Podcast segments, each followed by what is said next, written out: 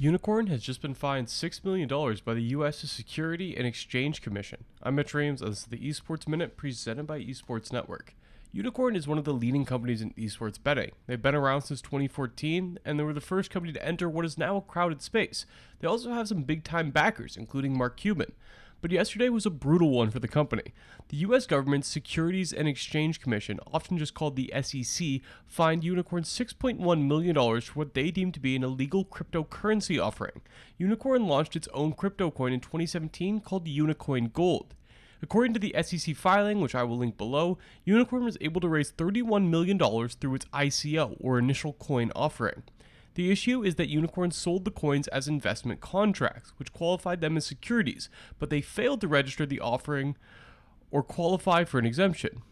But they failed to register the offering or qualify for an exemption. Kristina Littman, chief of the SEC Enforcement Division's cyber unit, said, quote, This resolution allows us to return substantially all of Unikrn's assets to already harmed investors and includes measures to prevent future sales to retail investors, including the disabling of tokens, end quote. Yeah, you heard that right. They took all of Unikrn's assets. The SEC determined that $6.1 million constituted the entire. The SEC determined that $6.1 million constituted the entirety of Unikrn's assets and will all be returned to investors. It's safe to say this isn't good. It might even be enough to bring down the entire company. I had Rahul Sood, the CEO and founder of Unikrn, on this podcast a few months ago. While he didn't talk about the ongoing SEC case, he did see Unikrn has seen a record number of bets during this pandemic. If those bets continue, maybe they can pull out. But this is a massive setback for the company, and it permanently prevents them from offering UKG or further tokens, a key part of the company's plan, at least as of last year.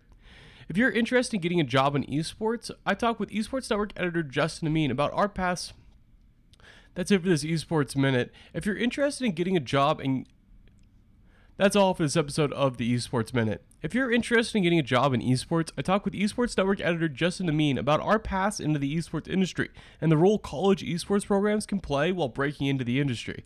You can find that podcast on the Esports Network podcast feed linked below. As always, I'll be back tomorrow with the biggest esports story of the day in just a few minutes.